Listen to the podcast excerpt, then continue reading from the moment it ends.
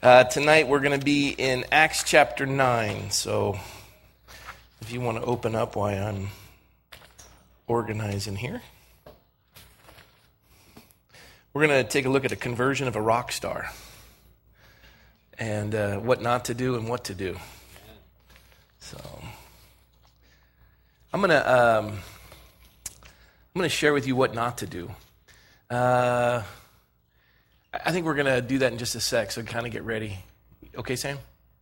No, you don't, don't play it yet, but you ready? Is he ready? I can't see. Okay. Um, how, how many of y'all know Bob Dylan? Yeah. Uh, I'm sorry, what was it? I heard giggling. Personally? No one knows him? Well, I guess I'm just like you. Um, do you, do you know? Well, let me let me play this song for you.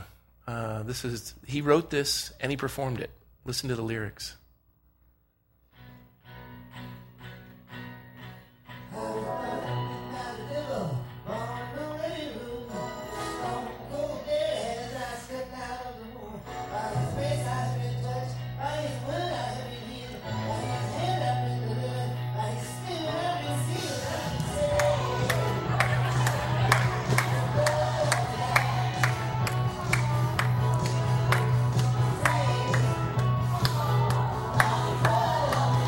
Got to hear it all the way through. It's good.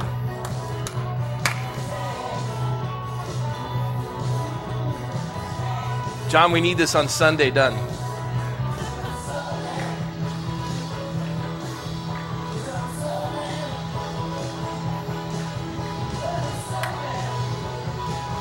Almost finished. Hang on.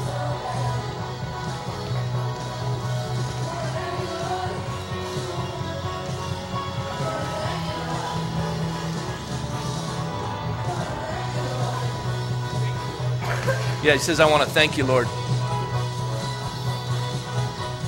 You can fade it out. Sam's back there rocking out. Yeah. Uh, a lot of you don't know Bob Dylan converted to Christianity. And uh, he was actually led in a Bible study at Calvary Chapel. And he produced three Christian albums. And the fourth Christian album he produced uh, didn't sell. And so he stopped producing Christian albums and uh, everyone had assumed that he had renounced Christianity and given up. And um, the the man who had led him to the Lord, Al uh, Kasha, was seventy was a seventy five year old music industry guy. He was a Messianic Jew, and uh, he actually was baptized in a church uh, in Van Nuys. I used to, I heard the joke from a Messianic Jew that Van Nuys was settled by Jewish immigrants. They came over the hill and they went, very nice, very nice. I thought it was funny. But uh, he, he, uh, he converted to Christ, and uh, even to this day, if you hear some of his lyrics, a lot of folks think he's renounced Christ. He hasn't. He still believes in the Lord, but he produces secular music. And one of the reasons why he turned away from producing Christian albums is because he was so beat up by not only the church, but also by the secular community. The press beat him up, the church beat him up, uh, everyone, do you remember when Amy Grant first came out with kind of a Christian album, and everyone, oh, she's you know, it's a sellout tour, and um, and and just the brutality of of both sides of it as an artist, um, trying to find your niche and still develop these things, and it was awful. And um, he just, most people don't even have any clue that he converted to Christ. And uh, it's something he, even to this day is private to him because it was so painful because of the way it was it was received. And and actually the church were, was guilty of wanting to immediately put him to the forefront. Uh, if you see in Scientology, the I was just watching a whole expose on Scientology and and uh, Tom Cruise. Um, they've got him in hook, line, and sinker, and, and there's maybe within the core, the central portion of, of Scientology, there's probably 50,000 people. And it is a, a multi billion dollar organization that has uh, buildings all over the world. And uh, they, they won the lawsuit against the IRS, stating that they're religion, they're tax exempt, and yet they amass wealth. And um, and it's it's a hierarchy. There's there's uh, conditioning, and they they imprison people. They go through all kinds of stuff with it, and yet Tom Cruise is the the it, was John Travolta, and and John Travolta kind of faded out of that, and Tom Cruise is now the spokesperson for that. And it's amazing how religions want to take famous people to bring power or authority to what they have. And God never intended that for the body of Christ to, to take uh, some sort of recognized figure and, and give power to the church as though the church needs it. Um, Bill Bright believed that if you can win on a campus, and he called it Campus Crusade, if you can win uh, the, the, the, the, football captain and the, and the head cheerleader, you'll win the campus for Christ. And, um, and so that was kind of the push with this Campus Crusade for Christ. We're going to see a totally different approach in Acts chapter 9 uh, when they get a rock star convert to Christ.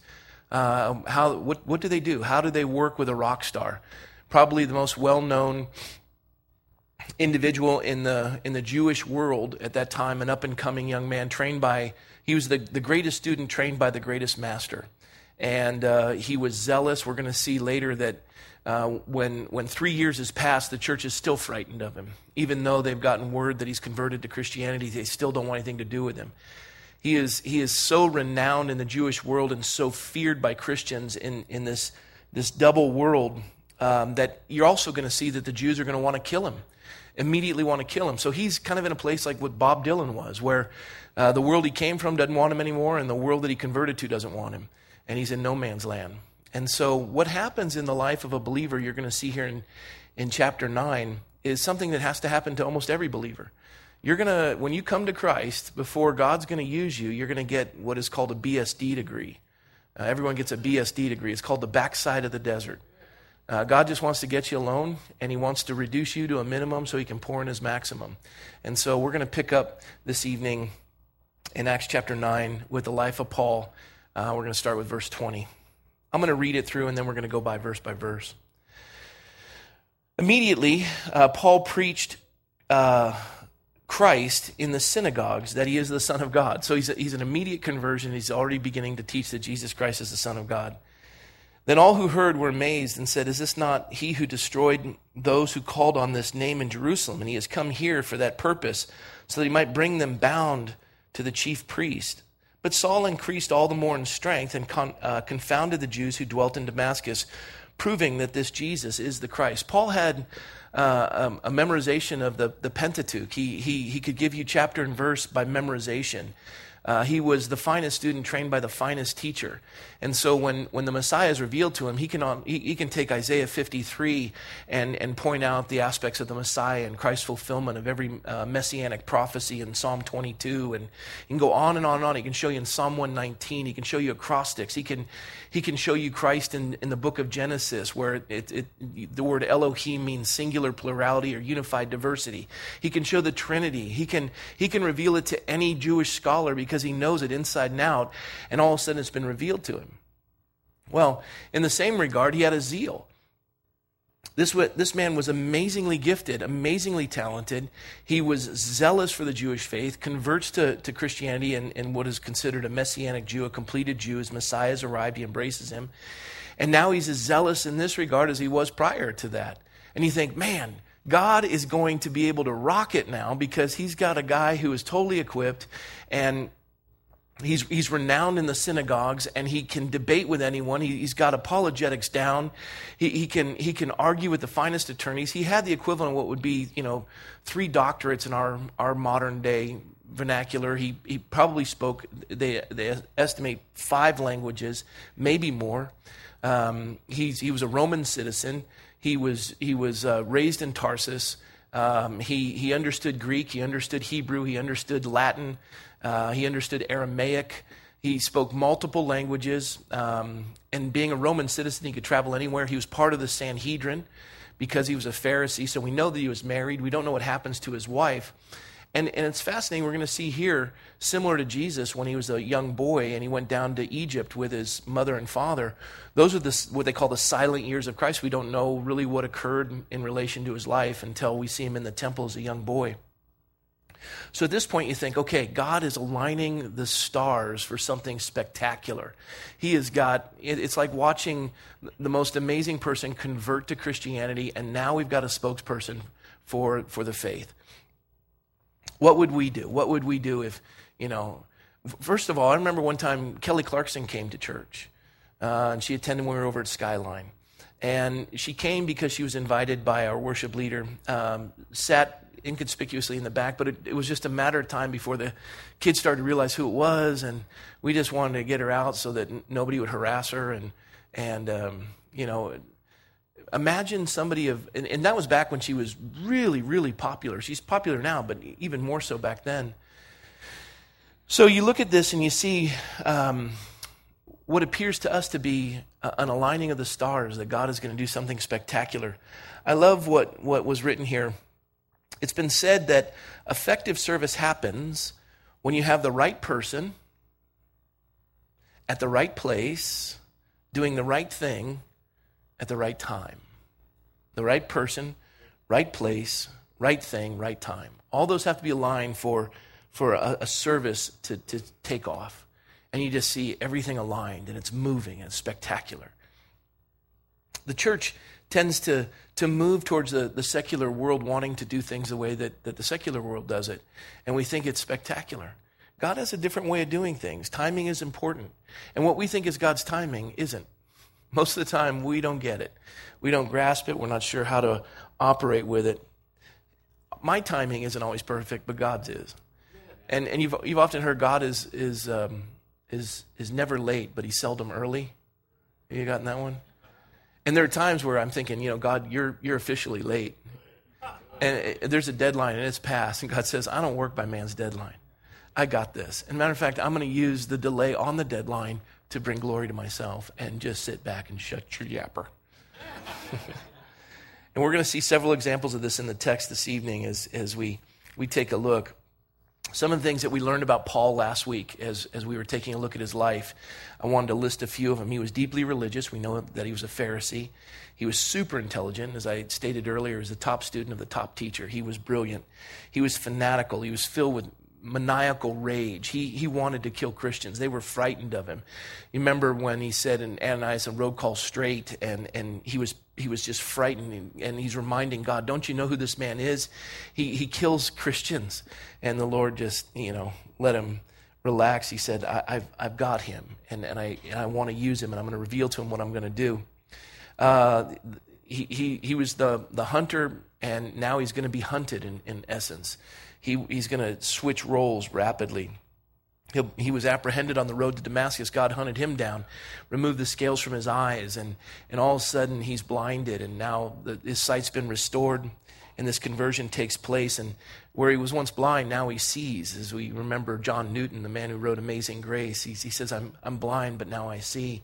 I see more clearly blind than I did when I could see with my eyes. And he, he's absolutely transformed by the power of the Lord, the Holy Spirit. And, and then we, we see in, in the previous verses we read that he was baptized. And, and now we pick up in the passage of Scripture in verses 20 through 43 that we'll read tonight that the first thing he does is he preaches Jesus as the Messiah. Jesus is the Christ. Christ is not Jesus' last name, it's his title. Christ means Messiah. He is, he's the one sent by God. He's the Savior of the world. And he begins to preach that Jesus is the Son of God. Jesus is the Messiah. Jesus is the Ham, uh, Yeshua HaMashiach. He is, he's the one that all the scriptures speak of. And he begins to declare with these rabbinical teachers and, and all these Pharisees, all the messianic psalms and the messianic prophecies. And he's going through Isaiah and Jeremiah. And every ounce of zeal and passion that he used to destroy Christianity, he's now using to, to embrace and to declare it and everyone is fascinated and, and people are coming to the Lord. But in addition to people coming to the Lord, you think, God, now you've aligned the right person, the right place, at the right doing the right thing at the right time. This is going to be spectacular. And watch what happens. Watch what happens. So it says, um, verse 22 Saul increased all the more in strength, confounded the Jews who dwelt in Damascus, proving that this Jesus is the Christ. Now, watch this. Now, after many days were passed, the Jews plotted to kill him. It's kind of like the secular music industry. You know, what, what's happened to Bob Dylan? We got to get this guy out. We're not going to do any more deals with him. We're going to drop him from the label. He's going to be a penny looking for change. How, how dare he does this? He's going to ruin the industry. You know, this is a guy that was instrumental in the forefront of, of um, you know, the, the hippie movement. Um, you know, you talk about Woodstock, you talk about the LSD and the psychedelic era, and this is Bob Dylan, prolific songwriter. And, and now the secular world is saying, what's happened to our Star. And, and, and Christianity's looking at it going, well, I'm not sure I trust this guy. I mean, you know, you see what he's done, and he's responsible for the dereliction of countless youth in our culture. And the church was just stunned. They didn't know how to handle him. This is what you're seeing with the Apostle Paul. So after many days were passed, verse 23, the Jews plotted to kill him, but their plot became known to Saul. And they watched the gates day and night to kill him. So Damascus is a walled in city. It's a very old city. It's walled in. They're watching the gates day and night. Nobody gets in, nobody gets out. We're, we're, we're going to kill him. We'll find him. It won't take long. We're going to go house to house until we find him. And so the disciples took him by night and let him down through the wall in a large basket. Paul's probably being lowered in the basket and thinking, you know, this is like Jericho with the spies. This is kind of cool. it's another, I just thought that. But they're lowering him down through the basket. Now, imagine that. He was once the hunter, and now he's the hunted. And the people hunting him were the ones he once served. And he's in no man's land. You're going to see that the Christians don't know what to do with him, and the Jews want to kill him. Verse 26 And when Saul had come to Jerusalem, he tried to join the disciples, but they were all afraid of him and did not believe that he was a disciple. So the Christians are frightened of him. His mind's polluted. He's going to destroy our children. He's going to bring all that, that weirdness into our, our, our enclave and our homeschooling groups and our, our private Christian schools. And, and, and he's, he's going to speak of the ills that he participated in in the world. And, and, and, you know, listen, my kids were homeschooled, my kids go to private school. What I'm talking about is this idea that we're, we're going to, to protect our children from anything the world has to offer. Well, the idea is they're to be inoculated, not, not protected. It's like if you wash your kids' hands every time something happens and you're using Purell and you just increase sickness because they don't build up an immunity to the disease or the sickness around them and the bacteria and the viruses. And, and the idea is be in the world, but not of the world you know, I'll, I'll bring in a, a, movie that the kids have to process, and it's, it's awful. And some parents will go, What kind of a family are you running? What pastor are you that you allow your children to watch? And the kids can process it through a Christian worldview to be able to say, I see it, Dad. Yeah, you're right. Because listen, they're going to talk about it with other kids. And some of you go, Well, they're not going to be around those kids. Okay, well, just keep that sterile world with that. And the minute they get a chance to get out of your presence, they're they're going. They're, they're, I'm just telling you from experience. Where were we? And, and hey, listen, wisdom is proven by your children. Um, I, I, don't corner the market on how to raise kids perfectly. Uh, we, have got our own struggles. But I will tell you this uh, the struggles haven't come from, from us inoculating the children uh, to the things of the world. Um, Every, every child has a sin nature. But I would say this that if wisdom is proven by our children, yeah, give it time. I've been doing this for over 20 years in, in the body of Christ. And, and, um, and who am I to judge another man's servant? Uh, when I look at the way some parents raise their kids, I leave it alone. I, I'm not, there, there isn't a perfect way to raise. The Bible says, raise your children in the love and the admonition of the Lord, and when you're old, they won't depart thereof. And, and the idea in the, in the Hebrew is raise them in, according to their bend you know, um, putting, putting Daniel at Newbury Park High School, Michelle and I prayed over that, and we knew that, that he was going to be an influencer, not be influenced. And, and we were looking at Michael, and, and, and according to a bend, Michael would have the ability to influence and, and not be influenced, but be an influencer. But we saw older brother, younger brother, this idea of giving him, according to his bend, an area to do his own thing. And so we prayed, and the Lord gave us a direction over here with Oaks Christian. We couldn't afford it, and the Lord provides. So we, we, we see the direction in each of these. Natasha, Kelly, Molly, each different. Watching how Molly and Micah are raising uh, Oliver. It, it's, it's one of those things, as a, as a grandparent, you, you, you back out. You go, you know, they didn't come with instructions, and that's why you got to spend time on your knees.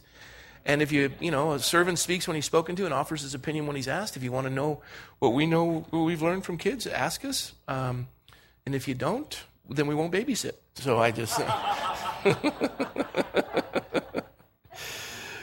so uh, it, it looks as though this zealousness and Paul being bold is is going to be awesome. But now all of a sudden we see that he's going to be killed, and, and the disciples took him and, and, and, and the idea in the Greek, when it says that they took him and they lowered him, was almost by force. Paul didn't want to go. Paul loved a fight. Paul was always about the mission, never about the man. He was ready, and we're going to see this later with Paul and Barnabas. Barnabas was always about the man, Paul was always about the mission. and, and not a small contention will arise, and the two will go separate ways. Um, Paul's ready to fight. He's like, I, let's stay in Damascus. I'll take them all. You know, I'll, I'll whoop them with my superior intellect. And uh, that's kind of how we get. We think we, listen, God, you got a deal when you save me. You and me, we're going to get this thing straightened out. God's like, we got a lot of work to do because there's a lot of you and we're not going anywhere. We need that to go away. Remember, you came here because you were sick of yourself? Well, I was kind of sick of myself, but now I'm seeing that I'm pretty special. God, no, you aren't. You know, squishy like a worm. And, you know, there's probably a little bit of that in Paul's life because the, the text declares that they had to force him to leave. That's, that's the, the underlying idea in the, in the structure of the text. And so they, they lowered him through a large wall. Now, watch this, verse 26. So when Saul had come to Jerusalem, he tried to join the disciples, but they were all afraid of him and did not believe that he was a disciple. Well, come on, God. I mean, I can't go in Damascus because they're going to kill me there. I can't be with the church because they're all afraid of me. And, and, and this is where you see what are called bridge builders. Bridge builders.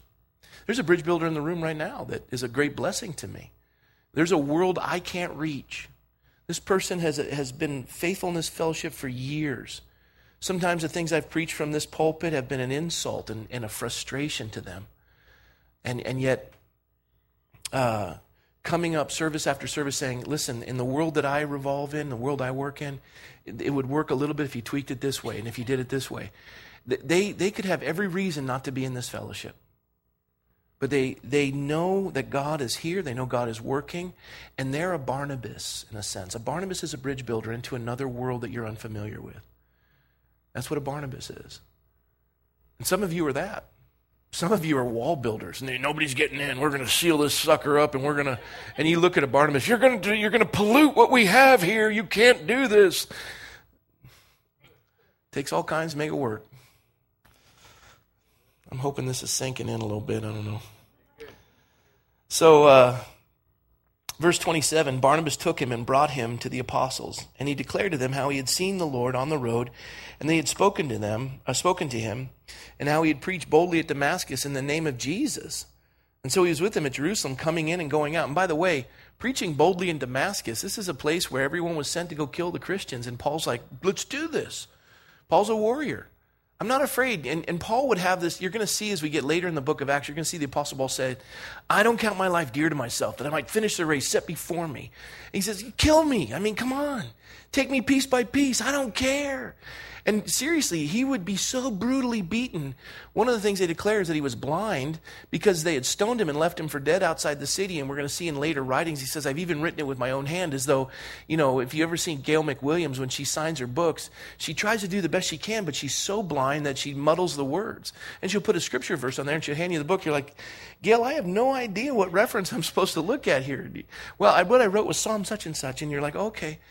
And, and that's the Apostle Paul. They believed him to be blind. He was, every, we're going to see him get kicked through the streets like a soccer ball.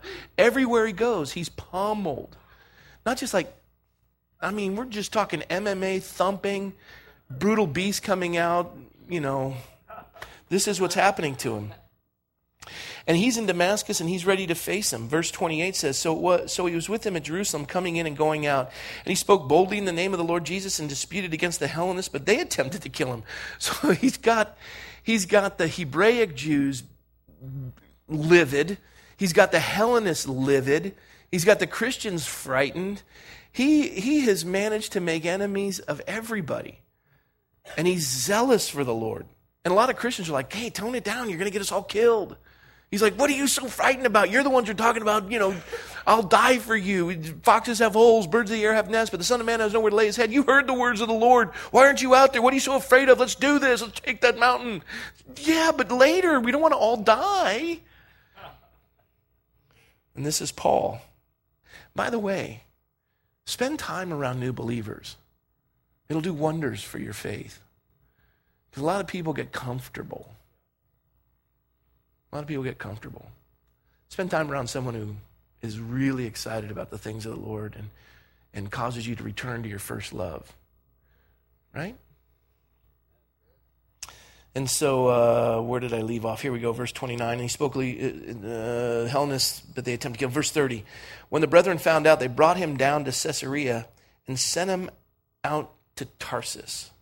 And uh, this is what's odd to me is the disciples took him by force. They lowered him down. He comes and he he's preaching to the Hellenists. He gets them upset. The Christians are afraid of him. The the uh, Hebraic Jews are, are angry with him. And, and what happens next in Paul's life is huge. This is, this is gargantuan. And this, is, this would have really have benefited Bob Dylan, Donna Summer.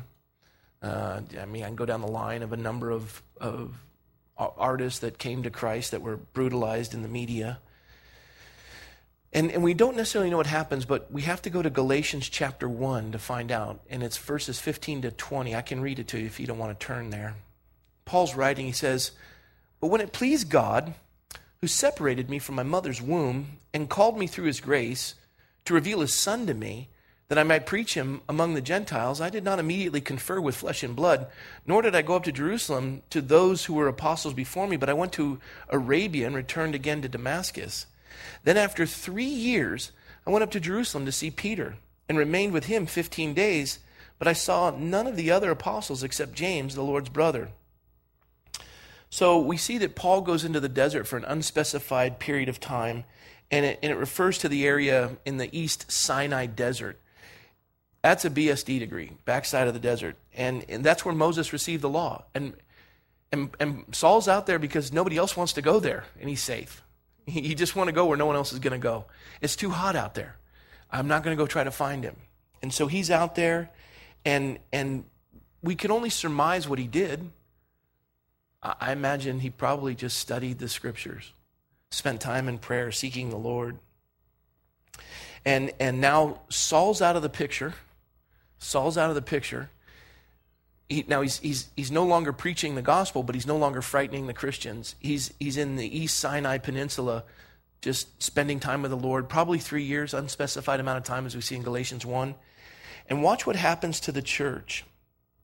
Verse 31 Then the churches throughout all Judea, Galilee, and Samaria had peace and were edified. And walking in the fear of the Lord and in the comfort of the Holy Spirit, they were multiplied. So it was a season of peace.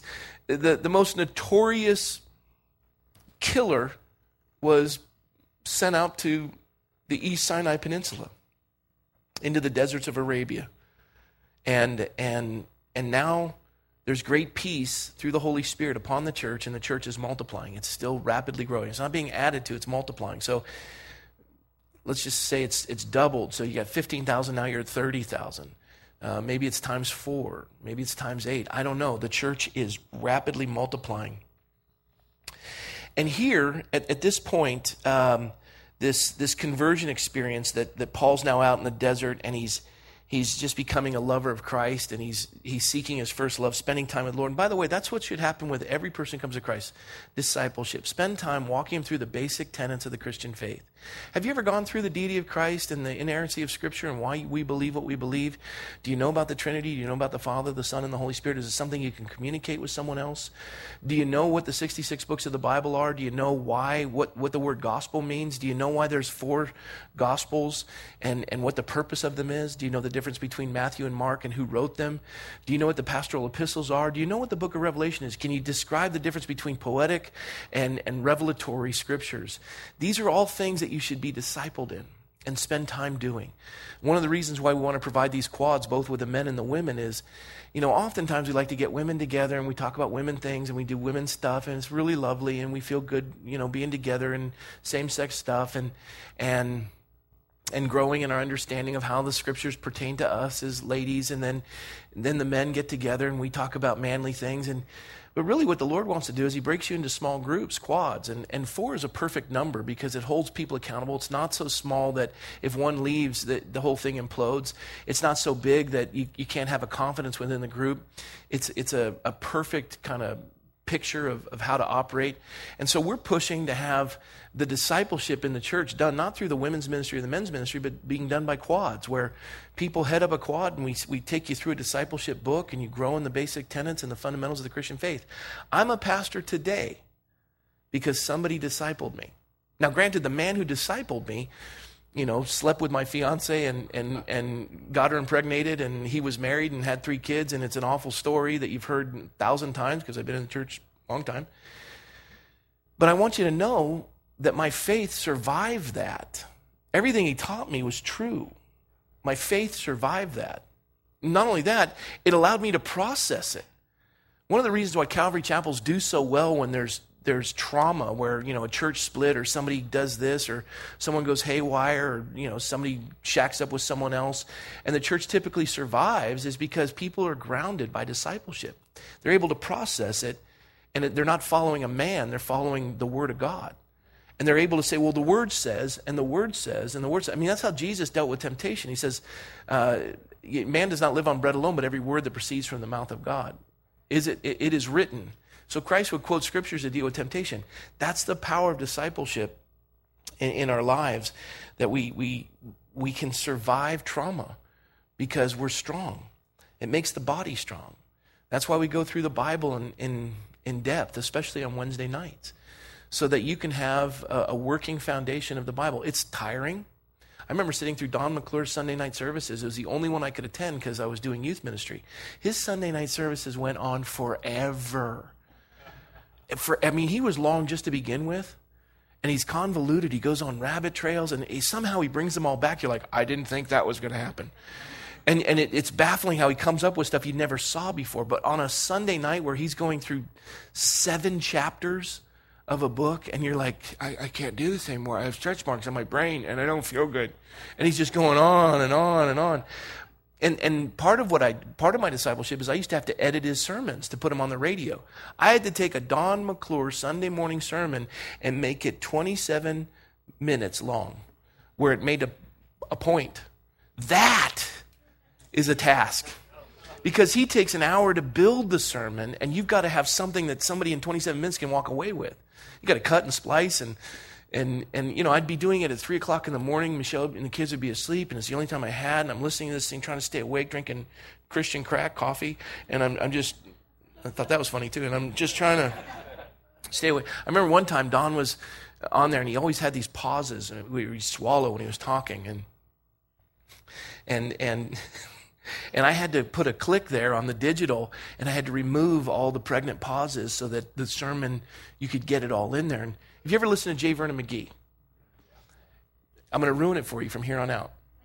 J. Vernon McGee doesn't breathe or exhale in any of his sermons because the people who edit them have taken it all out. And the Lord said that today we will be in the thing. And he's like, he's not breathing. No wonder he's dead. You know, he doesn't. So I kind of had to do that with Don. And I remember one time he was telling a story when he was a college guy, and he said, you know, I, I remember when I I got drunk and my friends, I, I, no, he, he says, he says, I got drunk and I got laid on the doorstep of my home by my friends. I'm like, I got to fix that, you know. it's like, just throw, throwing that out there. So that's that's where I got my discipleship, and but, but going through the detail of the scriptures, I look back on it now, and that's the foundation. It's, it's, it's a, a systematic theology that I, I received by just absorbing the word. One of the things they do with the students that go to the Bible college is they make them go through Chuck Smith's New Testament series and Old Testament series. And, and they figured out a way to play it at fast speed, you know, so that he sounds like Mickey Mouse. And when they heard Chuck speak for the first time, most of the students go, Who's that? That's Chuck. You've been listening to him all semester. Oh, he didn't sound the same because they speed it up so they can get through it. Anyways, uh, where was I? Um, so, so Barnabas enters into Paul's life. He's influential in Paul's life, and and here we we lose we lose track of Paul. Paul's gone. There's a brief mention of him in chapter 11, but he doesn't return to the scene until chapter 13. And uh, Barnabas is the son of encouragement. That's what his name means. He comes alongside Paul. And, and Paul is sent home, and he's going to stay there for what could be anywhere from four to eight years. Four to eight years. Um, he falls off the radar. It's the wrong time. Yeah, we, we, we can say, well, it was the right person, it was the right place, it was the right thing, but it was the wrong time. God says, yeah, he's, he's the guy I picked. Absolutely. And, and this is the place I'm going to want him. He's going to be a minister to the Gentiles. You're right. It's the right thing. He's going to be preaching Jesus as a Messiah, but it's the wrong time. It's the wrong time. And, and let's just stop for a minute as you, you, you consider Paul's life. Um, Paul's watching this newfound faith. He's excited about it. And God immediately plucks him up and sends him out in the middle of East Jabip. I mean, it's the end of the earth and it's 11 miles past that. Just keep walking, Paul. And he's out there for what could be anywhere from seven to maybe 11 years. He's converted and he's off the scene for close to 11 years. Nothing. And some of you folks are going, you know, I've been asking the Lord for ministry and I've been trying to figure out my life and I just want to be used of the Lord and He's just got me in this little eddy and I just feel like I'm stuck in this little pond and I'm not sure what I'm supposed to. and, and, and while you're whining and you're going, yeah, how many sermons have you taken in? How many things have you listened to? And you look back and you go, gosh, Lord, you had me just hovering in a place where I could saturate and, and I could soak it all in. God, God isn't like, you know, oh man, we got to get this guy because we are just desperate. And there's no way we can reach the world unless we get that person going. Hurry up with this thing. God's, did you ever see Jesus running around the shores of Galilee? Oh, we're late. We got to go. Come on, let's go. Let's go. Hurry, hurry, hurry, hurry. He was never in a hurry. Never. They'd be going, there. he's, he's, he's dead. My brother's dead. Okay. Well, let's go over there then. We'll just go. Never in a hurry. And I would just say to all of us, why are you in a hurry? One of the best things you can do when you're in a hurry, and, and I don't, my wife does, and it's helpful because it's very convicting. You know, I'm just, I, I wish you'd done that earlier. We are going to be late. It's just, just so upsetting. I don't want to talk right now. You make a scene coming in late and it's just bad. Why don't we just pray? Oh, yeah, let's just pray. Okay, pray. And she says a little prayer. We get there. Nobody else is there on time. We just walk. Goes, Hi, praise God. So good to see you. and I'm like, my heart's racing. My blood pressure's up. She's like, Oh, praise the Lord. And I'm, shut up. so he's in. He, he's he's not only spends time in in in Tarsus, but he's in the East Sinai Peninsula, probably 11 years. And, uh, and, and for the most part, this portion of his life is a complete mystery. We have, we have no idea what transpired with Paul's life in, in this time. I'm, uh, it's 802. Okay. I'm, I'm, I was going to get to my favorite chapter of the book of Acts, um, which is chapter 10, but we're not going to do that tonight. And some of you are going to thank God. And I understand that. Uh, but one day I should make you go through Don McClure Sunday night service. No, no, no. We, will do chapter 10 next week. But chapter 10 is my favorite because it's where bacon, bacon comes to the body of Christ. It's where bacon is approved. Okay. I thought they'd be more excited about that. I am. It's actually it's one of my favorite towns to visit when we go to Israel. Joppa. It's where bacon was declared clean. It's just so awesome. It's just, I took a picture in front of Simon the Tanner's house where it happened. And that's like a mecca for me. I was, I was crying. Mm. Okay, where were we? Okay, uh, verse 31. Churches throughout all Judea, Galilee had peace. They were edified, comforted. So the church does really well. And this is where the focus switches from, from Saul and comes to Peter. And we're going to see now in this chapter, uh, some, it's, the, it's the most significant miracle that uh, God uses Peter to accomplish. Um, he, this, this is spectacular. Uh, you know, when he said, at the one time, silver and gold have I none, but the name of Jesus Christ of Nazareth, rise up and walk and grab the guy and began to walk. This is even more spectacular because it puts a, a time frame on the man's disability. Um, look at verse 32. This is, a, by the way, this is another illustration of God's timing. Um, right man, right place, right thing, right time. Verse 32 Now came to pass as Peter went through all the parts of the country that he also came down to the saints who dwelt in Lydda and there he found a certain man named Aeneas, who had been bedridden, bedridden eight years and was paralyzed. So palsy, uh, we don't know what it is, but eight years, no movement. Has anyone ever seen anybody who hasn't moved in eight years? You see what happens with the muscles, they atrophy. Uh, you, you, just, you have to lift the legs and, and they're just, they're gaunt. There's no muscular activity. Uh, there's a, you have to almost stretch them to keep the tendons from just atrophying, and the body curls, the toes curl if, if they're not given physical therapy. And, and this man, eight years paralyzed, bedridden, nowhere, eight years bedridden.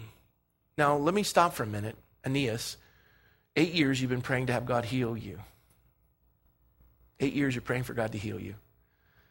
First year passes, no healing. Second year passes, no healing. Third year passes, no healing. Fifth, fourth year passes, no healing. Fifth year passes, no healing. Sixth year, seventh year, eight. I mean, at eight years, you're like, I, I don't bring the oil. I don't need the elders anymore. I'm just kind of settling in.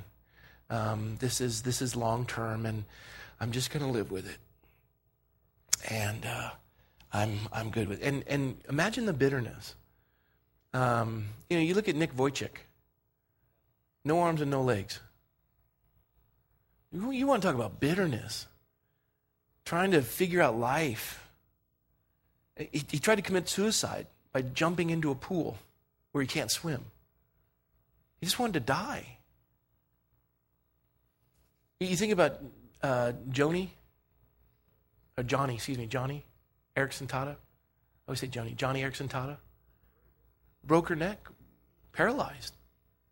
What, what kind of a God does that? And yet, who are the two most significant ministers in our community? Nick and Johnny. that's the difference between bitter and submitted. God doesn't promise us that we're going to be without. He says, You will have trials in this life. Some of us have harder ones than others. He doesn't give us more than we can handle. We would tend to disagree with him on that. This is way over my head. You don't have a clue what you're saying. And you kind of get down the road, you're like, okay, it is manageable, but I still don't like it. And think of the things that we're whining about right now.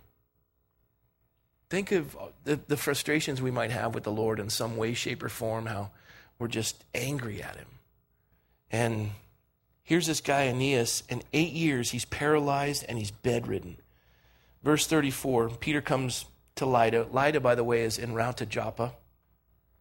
Peter said to him, Aeneas, Jesus the Christ heals you. And that's present tense. He heals you right now, present tense. That's in the Greek. Jesus heals you. That, uh, that's gutsy. That's the second time I've seen Peter do something like that. And you walk into a room, and this guy's legs are all bent and contorted and, and atrophied. And, and people say, you know, Praise God, brother. You've got to have faith. You got to muster the faith. I, I always laugh at that because, you know, they say the reason why you weren't healed is because you didn't have enough faith. And I love the passage in Scripture where they remove the ceiling and they lower their friend at the feet of Jesus. And Jesus looks up at them and he says, Your faith has healed this man. So when some knucklehead says, You don't have enough faith, I go, Well, then let's use yours, smarty. God does what God does. We ask, He can say no. And how many times do you think Aeneas prayed for healing? And, and now, now Peter comes on the scene, and Peter's like, you can imagine him walking into the house going, What, Lord? Aeneas is going we're gonna, you're going to heal him. Okay, okay. Oh, he's jacked up. You think, you think maybe we could do the person with conjunctivitis over here? Remember the spit you did in the eyes? Could we, we do that one? Because that's, that's pretty intense. There's no way we can fake that in one of those healing services. Take his wheelchair away, he ain't going anywhere. Um, okay, okay, this is a big one. This is a big one. Imagine the faith Peter has. He's like, you know, Lord, and I'll tell you what kind of faith Peter had. Lord says, I'm going to heal him. You go tell him. He's like, and let me tell you the kind of faith Peter has. Peter has no faith in his ability to heal him or that he's going to channel it with an anointing. Peter, Peter's saying, Lord, I'll say what you told me to say. And if you want to make a mockery of me, fine. Let's do this because I don't count my life dear to myself. The only faith Peter had was obedience to what God told him to do. He wasn't over there going, in Jesus' name, let's rile it up. Let's get fired up. Let's feel the Spirit of the living God permeating the room. Do you feel it, brothers? Do you feel it? And I'm going to smack you over the head and you're going to shake and then we're going to bark and then laugh and drunk and then we're going to raise him. Peter just looks over at him and he just says, Aeneas, Jesus Christ heals you. Who gets the glory on that one? The guy doing the dance? And the mustering? And the giggling and the who gets the glory? Lord, Aeneas, Jesus the Christ heals you. Arise and make your bed. We're good to go. I don't know why you got that ticket. I would have liked to have had it, but you just got a ticket, buddy. He heals you. Make your bed. Let's go. He arose immediately. Let's think about that. Atrophied legs. Okay, you're healed. The, the, the polio's gone, but we're going to have to work through, you know, restoring the muscle. No, you can imagine. I just spit. That's cool.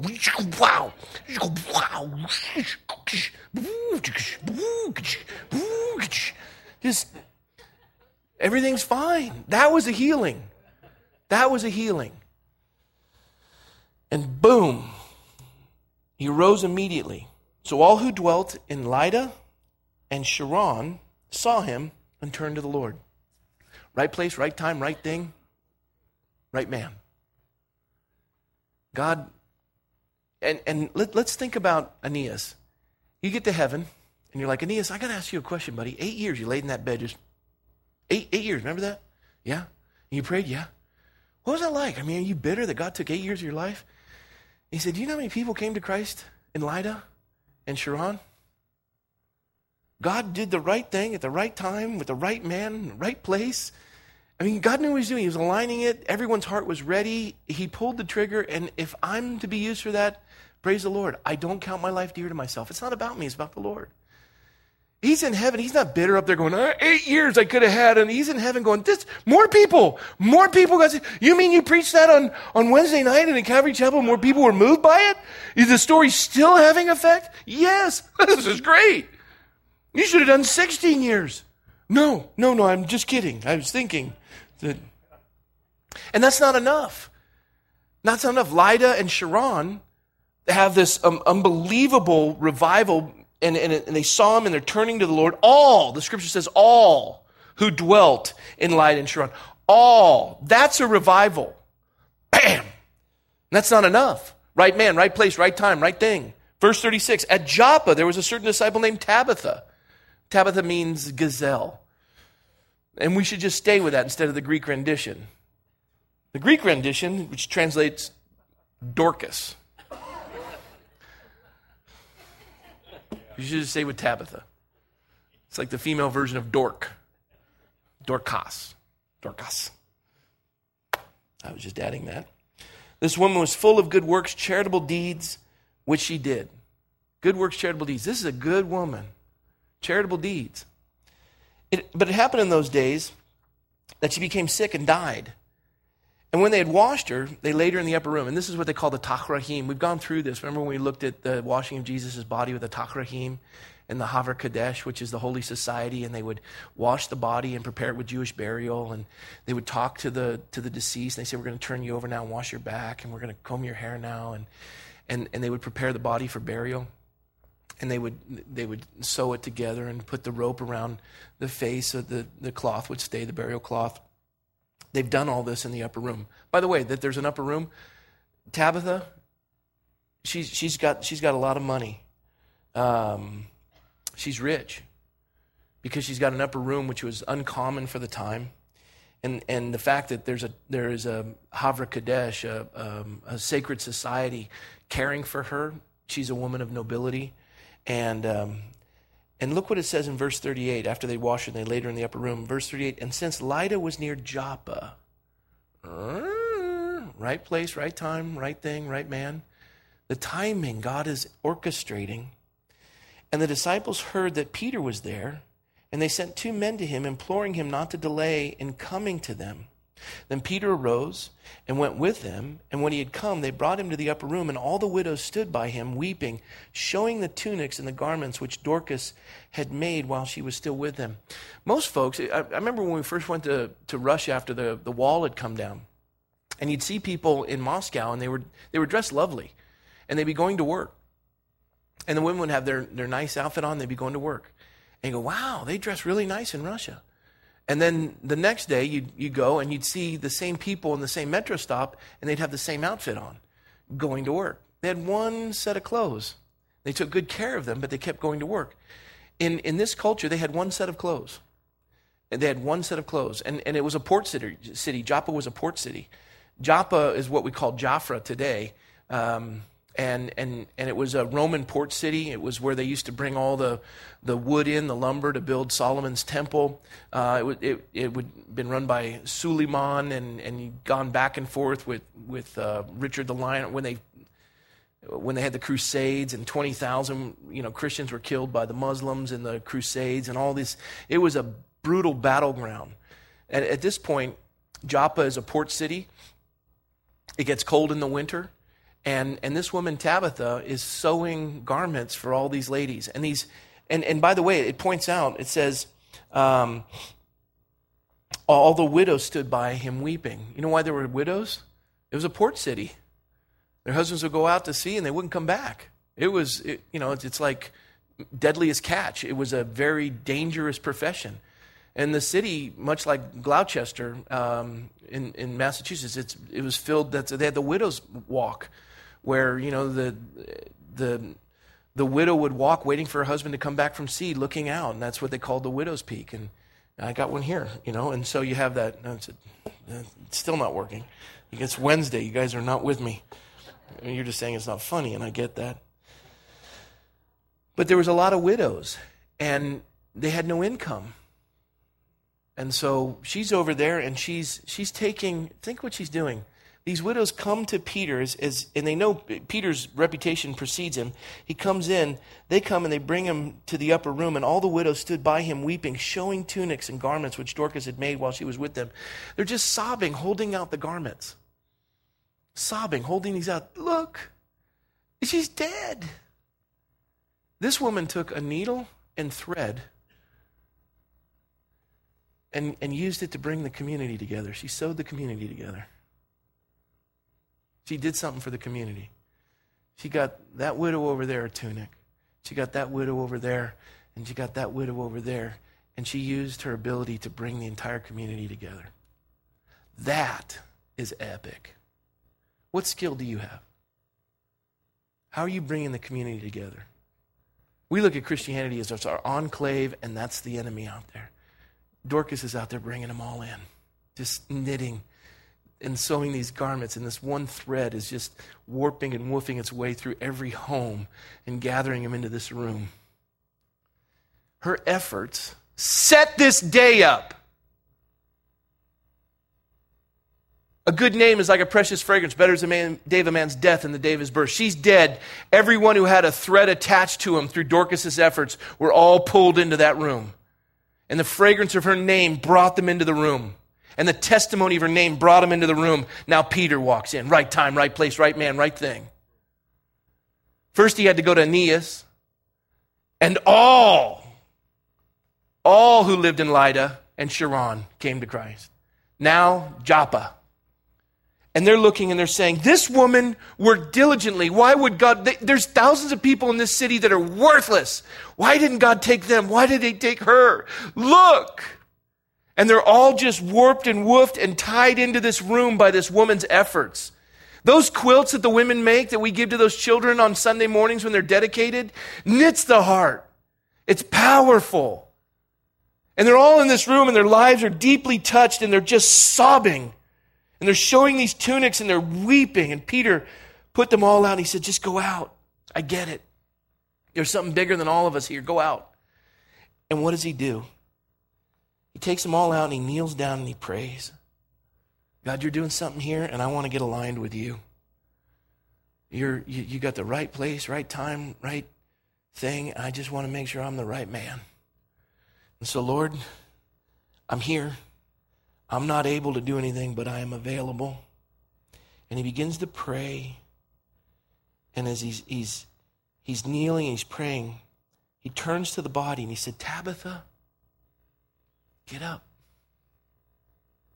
And, and it's, it's an endearing term that you say to your children. It's like what Jesus said to the, the girl who had died. And, Talitha Kumi, little girl, get up. Sweetheart, it's time to wake up. It's what you tell to your kids when it's, you know, it's time to get up. And that's the first time, you know, and they're still sleeping. But think, get the heck out of bed. You're going to be late for school. What is your problem? And Michelle, don't talk to the children that way. that's our help. And so turning to the body, says, Tabitha, arise. Tabitha, arise. And she opened her eyes, and when she saw Peter, she sat up. Peter. She sits up, just, can I make you a coat or something? then she then he gave her his hand and lifted her up. And when he had called the saints and the widows, he presented her alive. Peter Peter's walking out with her. And you can imagine the, the place just like, who is this God that has enveloped you, and who is this God you serve? And what in the world did you do in that room? Peter said, I knelt and asked God to do it. I didn't do anything but kneel and ask Him to move. Is there an anointing on you? Um, if you call an anointing a dead to myself and alive to Christ, okay. Okay. If you call an anointing somebody who's completely yielded to God and saying, God, there's no way I'm going to get this woman out of bed. There's no way I, I have no ability. Lord, I'm here, and you're you're trying to align these things: right person, right time, right thing, right place. Uh, Lord, I'm yielding. I just want to align myself with you. If, you. if you call that an anointing prayer, yeah, yeah, that's an anointing. If you think I was in there shaking like an electric circuit, no, no, that, that's, that's not what I did. If you think that I, I'm, I'm blowing on people like we saw on Sunday, no, that's, that's not it. The, the, the anointing came from the simple fact that I got out of the way.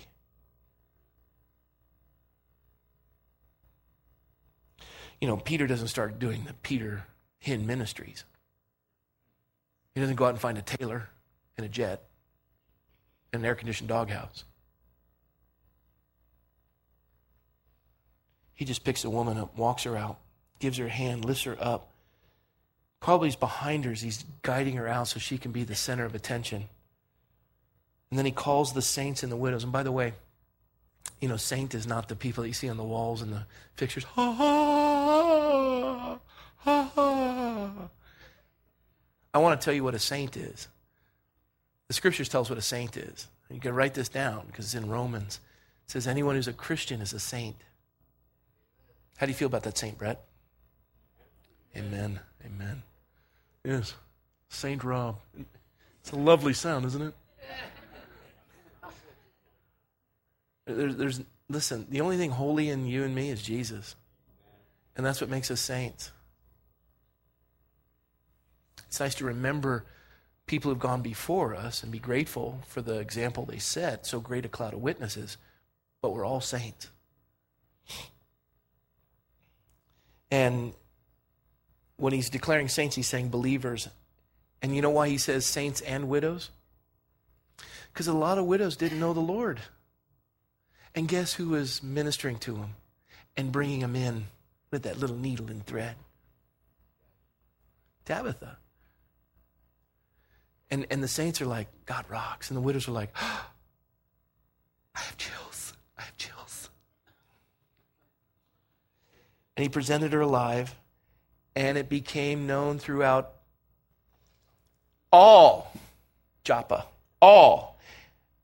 Now, here it says, and many believed on the Lord, not all. Everyone knew, but not all believed. So it was that he stayed many days in Joppa with Simon, a tanner. Oh, this gets even better. Simon didn't know the Lord. All heard about it, not all came to Christ. Probably they didn't know all the, the aspects pertaining to it. And, and God brings, brings Peter down from Aeneas' house, and, uh, and, and these towns, everyone gets saved. And now he comes down to Joppa because of, of Tabitha. She's raised from the dead, and Here's, here's the catchy thing, and we'll cover it next week because there's only six minutes left. We'll cover it next week. Simon the tanner. Peter's a Jew. You don't deal with dead animals, it's unclean. And he's staying in a Gentile's home. Simon the Tanner. I mean, for those of us who, who lean towards legalism, and, and I, we all have our bend, but for those who lean towards legalism, that's Peter. And Peter's now, his world's being rocked. He's, he's staying with Simon the tanner. He's going to get back to Jerusalem and going, Didn't we hear that you were with Simon the tanner? You need to stay away from us for a few days. He's, they're dead animals hanging. He's scraping the carcasses of these folks. And this was so exciting is not only is there complete revival in all of these different towns, but, but now we're going to watch what happens at Simon, Simon the Tanner's house with a, a guy by the name of Cornelius. And, and this dream that Peter has that blesses us with bacon. You can read it. Chapter 10, we'll cover it more next week. Any questions?